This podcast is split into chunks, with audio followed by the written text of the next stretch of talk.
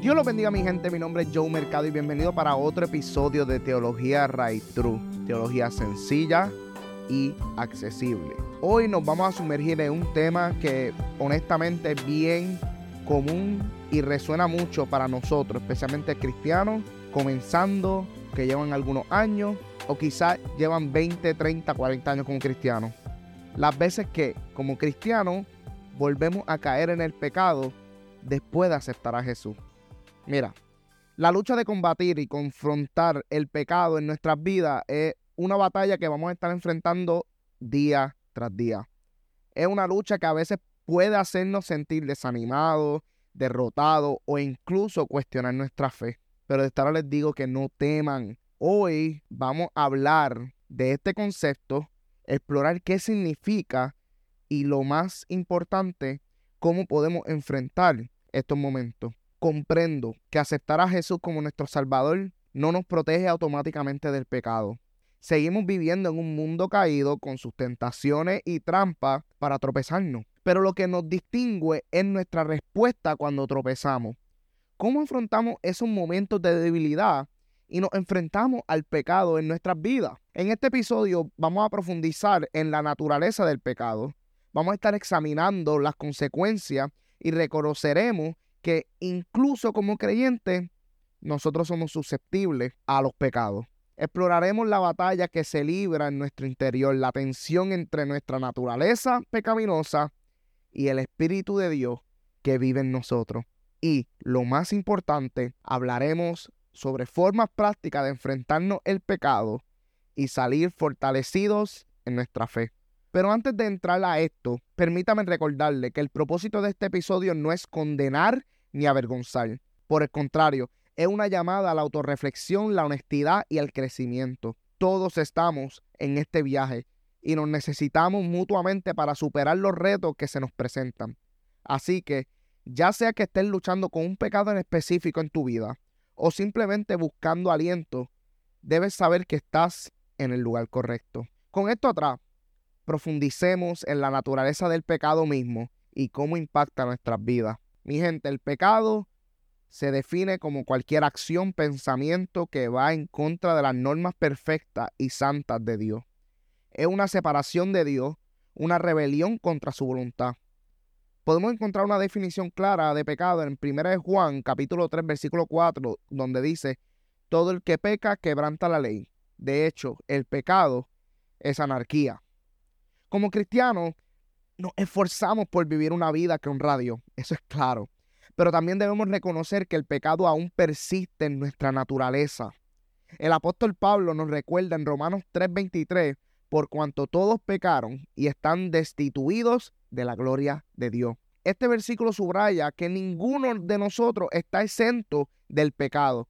Es una lucha universal.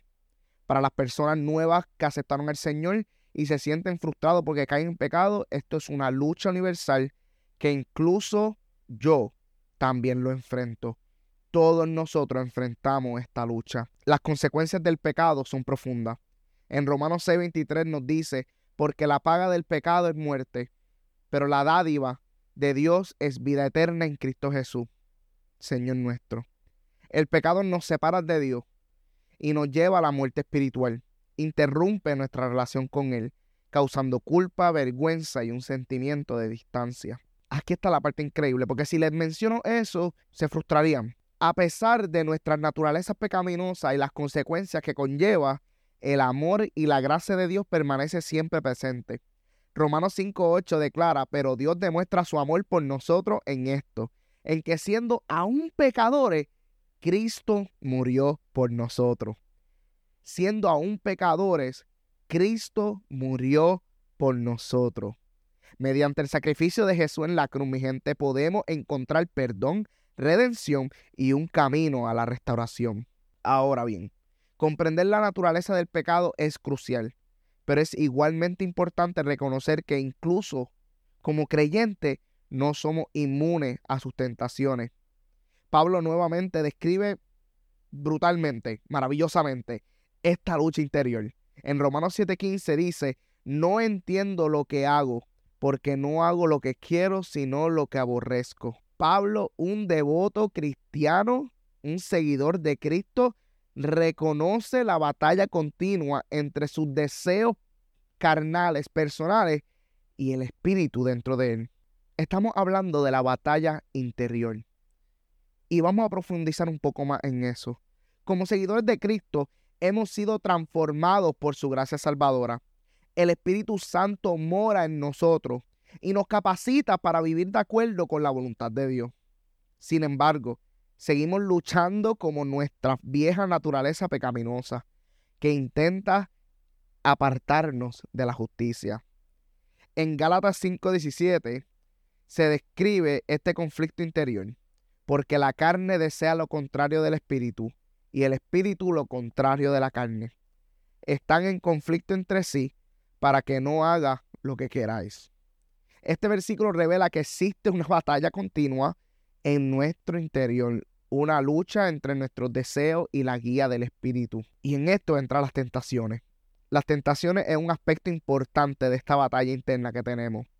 El enemigo trata de explotar nuestras debilidades y atraernos al pecado. En Santiago, capítulo 1, versículos 14 al 15, nos advierte de esto mismo. Pero cada uno es tentado cuando es arrastrado por sus malos deseos y seducio. Entonces, después que el deseo ha concebido, da a luz el pecado. Y el pecado, cuando ha crecido, da a luz la muerte. Es crucial comprender que la tentación en sí no es un pecado. Jesús, nuestro ejemplo perfecto, fue tentado en todos los sentidos, pero permaneció sin pecado. Sin embargo, ceder a la tentación y permitir que nos lleve al pecado es donde radica el problema. Ahí es donde está el verdadero problema. Entonces se estarán preguntando, ¿cómo yo puedo afrontar estos momentos de debilidad y mantenerme firme ante la tentación? Primero, comienza con una autorreflexión y un examen honesto de nuestro corazón. En Salmo 139, el rey David clama a Dios diciendo, examíname Dios y conoce mi corazón Pruébame y conoce mi angustia y pensamiento. Mira si hay en mi camino de pecado y guíame por el camino eterno. Esta oración de David revela su deseo de que Dios examine su corazón y le revele cualquier área que necesite corrección. Nosotros también debemos presentarnos humildemente a Dios, invitándole a que escudriñe nuestro corazón y saque a la luz cualquier cosa o deseo pecaminoso que obstaculice nuestro camino hacia Él. Este autoconocimiento nos prepara para enfrentarnos al pecado y buscar su guía y fortaleza para superar la tentación. Ahora, vamos a hablar sobre estrategias prácticas. A mí no me gusta decirle cosas teóricas sin darle ejemplos prácticos sobre cómo afrontar el pecado y resistir a la tentación. Cuando tropezamos y caemos en el pecado, es un momento fuerte. Es crucial asumir la responsabilidad de nuestras acciones y nuestras decisiones.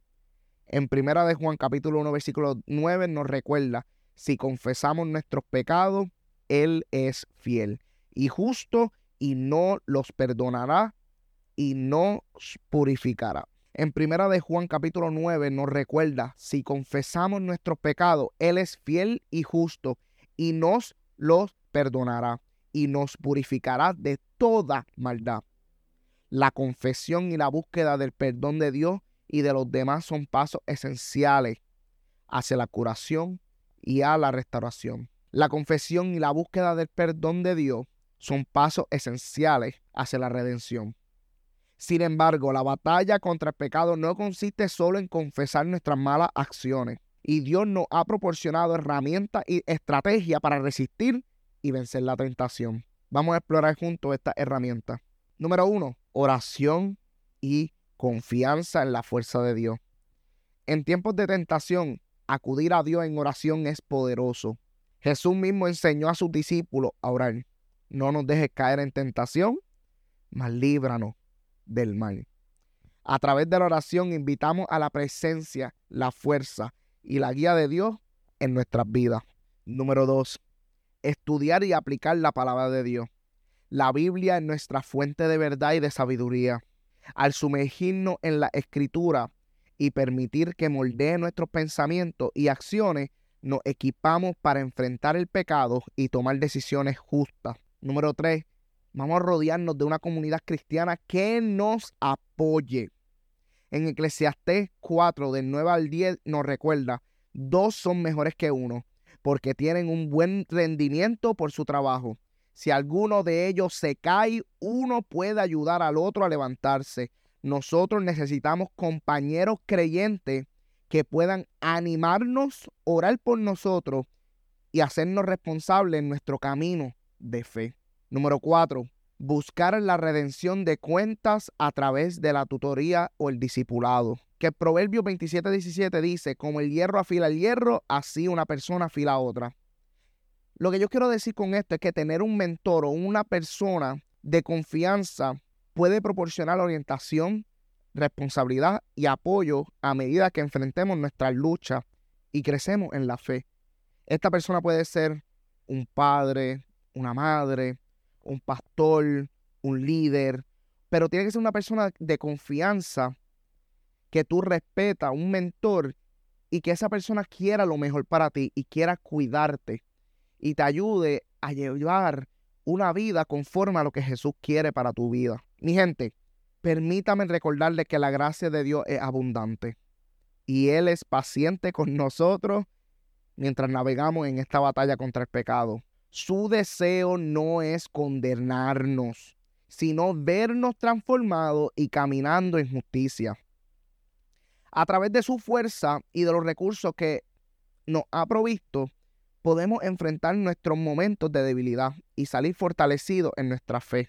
Pero ahora yo quiero explorar los temas de la gracia, el perdón y la restauración. Y esta es la parte favorita mía. La hermosa verdad es que incluso cuando nosotros nos caemos en el pecado, el amor y la gracia de Dios permanece constante. En Efesios 2.8 nos recuerda, porque por gracia soy salvo, por medio de la fe.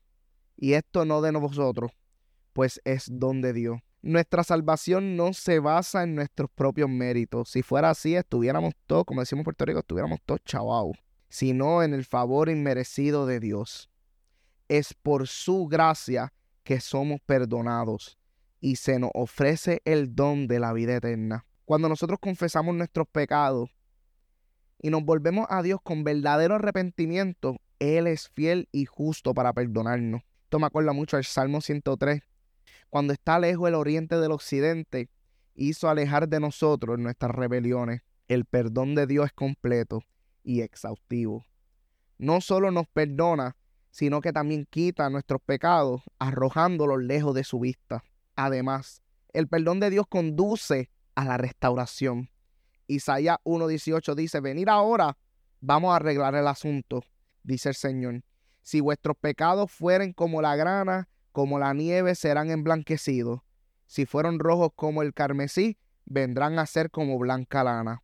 Por su misericordia, Dios transforma nuestro quebrantamiento y nos ofrece un nuevo comienzo, lavando las manchas de nuestros pecados. Pero la restauración no termina ahí. Dios desea vernos prosperar y crecer en nuestra fe. Puede utilizar nuestros fracasos y nuestras luchas pasadas para convertirnos en seguidores de Cristo más fuertes y sobre todo más compasivo. Segunda de Corintios dice, declara, por lo tanto, si alguien está en Cristo, la nueva creación ha llegado. Lo viejo se ha ido, lo nuevo está aquí. En Cristo tenemos la oportunidad de una transformación y renovación radical. A cualquiera que me está escuchando ahora mismo, aceptemos la verdad de que ningún pecado es demasiado grande para el perdón y la restauración de Dios. Él está ansioso por extendernos su gracia, levantarnos cuando caemos y ponernos de nuevo en el camino de la justicia. Es a través de Él que podemos experimentar la curación y encontrar un propósito renovado, incluso ante nuestros fracasos. Ahora, centrémonos en cómo podemos fortalecernos en nuestra fe a través de esta lucha. Todos nosotros vamos a batallar por algo. Y es importante recordar que nuestro camino como cristianos no es de perfección. Quisiera yo, se los aseguro. sino de crecimiento continuo. Santiago 1 del 2 al 4 nos recuerda, hermanos míos, tened por sumo gozo cuando os enfrentáis pruebas de muchas clases, porque sabes que la prueba de vuestra fe produce perseverancia. Las pruebas, incluidas nuestras luchas contra el pecado, pueden servir como oportunidades de crecimiento y de transformación espiritual. A medida que afrontamos y superamos nuestras luchas, nuestra fe se refina y nos hacemos más resistentes y maduros en Cristo. A mí me gusta mucho el ejemplo de Pedro, que experimentó un profundo fracaso cuando negó a Jesús tres veces. No una, no dos, tres veces. Sin embargo, Jesús extendió su gracia y perdón a Pedro, y a través de esta experiencia la fe de Pedro se fortaleció.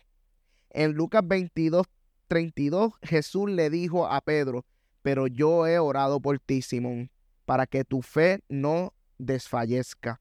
Y cuando te hayas vuelto, fortalece a tus hermanos. La restauración de Pedro se convirtió en un momento importante de su ministerio y en una fuente de aliento para otros que se enfrentan a sus propias batallas. También otro ejemplo, Pablo. Pablo reconoció abiertamente su lucha contra el pecado, describiéndose a sí mismo como el primero de los pecadores. Uno de mis versículos favoritos es 1 Timoteo capítulo 1, versículo del 12 al 15. Porque es Pablo demostrando que él le da gracias al Señor por ponerlo en donde él está, aún él antes haber sido un blasfemo y un perseguidor, pero que la gracia y el amor del Señor era más grande y que él vino a este mundo para salvar a los pecadores, siendo Pablo el primero de ellos. Y a mí me encanta eso porque eso me refleja tanto a mí. Eso refleja tanto de nosotros. Mi gente, todos somos pecadores. Yo siendo el primero de ellos. Pero qué bueno que Dios nos ama aún con nuestras fallas. Y Dios, ahora mismo yo te lo digo a ti, Dios te ama aún con tus fallas, aún con tus limitaciones. Mientras la gente te ha rechazado en tu vida, Dios te acepta y te ama. Él quiere tomar lo negativo tuyo y usarlo para demostrar su grandeza. Porque Dios tiene grandes planes para cada uno de ustedes. Tú solamente necesitas aceptarlo. Y si tú te caes, tú te levantas. Porque ser cristiano no significa ser perfecto, sino que tú tienes a alguien que cuando tú te caes, él te va a ayudar a levantarte. Eso es lo más importante. Así que no nos desanimemos por nuestras batallas con el pecado. Por el contrario, aceptémosla como oportunidad de crecimiento, confiando en que la gracia del Señor es suficiente para llevarnos a través de ella, que perseveremos apoyándonos en su fuerza y nos esforzamos continuamente por vivir alineados con su voluntad. Y con esto yo culmino. Muchas gracias por escuchar este nuevo episodio de Teología Right True, donde exploramos la lucha contra el pecado después de aceptar a Jesús. A lo largo de nuestra discusión, nosotros examinamos la naturaleza del pecado, las estrategias para enfrentarlo y los temas de la gracia, el perdón y el crecimiento. Descubrimos que como cristianos no estamos exentos de la tentación o de fracasos ocasionales, pero que hemos sido equipados con las herramientas para vencer y crecer más fuerte en nuestra fe. En nuestro camino como creyentes es crucial recordar que el amor, la gracia y el perdón de Dios están siempre a nuestra disposición. No importa cuántas veces tropecemos o caigamos en pecado, Él está listo para extender su misericordia y restaurarnos. No debemos centrarnos únicamente en nuestro fracaso. No debemos centrarnos únicamente en nuestro fracaso, sino en el poder transformador del amor de Dios y en nuestro continuo crecimiento en Él. Al enfrentarnos al pecado, vamos a buscar la guía de Dios apoyándonos en la oración, en su palabra y en el apoyo de nuestras comunidades, mediante la autorreflexión, la confesión y la redención de cuentas y la rendición de cuentas, podemos afrontar nuestras debilidades y luchar por la justicia. Y cuando tropecemos, que lo más probable vamos a tropezar, se lo aseguro, no nos desanimemos, sino volvamos a Dios con sincero arrepentimiento, sabiendo que su perdón es abundante y que su gracia es suficiente. Recuerden, mi gente, que nuestra lucha con el pecado no nos define. Nuestra identidad descansa en ser hijos e hijas de Dios, redimidos por su Hijo Jesucristo. A medida que perseveramos, creciendo en la fe y confiando en la fuerza de Dios, nos convertimos en testimonios vivientes de su amor transformador. Yo espero que este episodio te anime a confrontar el pecado con valentía, abrazar la gracia de Dios y permitirle que te moldee en la persona que Él creó para que fueras. Este camino no lo hace solo, sino vamos a caminarlo juntos y nos vamos a apoyar mutuamente y nos vamos a levantar los unos a los otros en este viaje de fe. Ustedes cuentan conmigo y yo espero que yo pueda contar con ustedes. Gracias por acompañarnos en este episodio de Teología Right True. Que sigan caminando a la luz de la verdad de Dios, confiando en su fuerza y experimentando su abundante gracia. Que tengan una bonita día y una bonita noche, depende de cuándo están escuchando este episodio. Y como siempre, Dios los bendiga.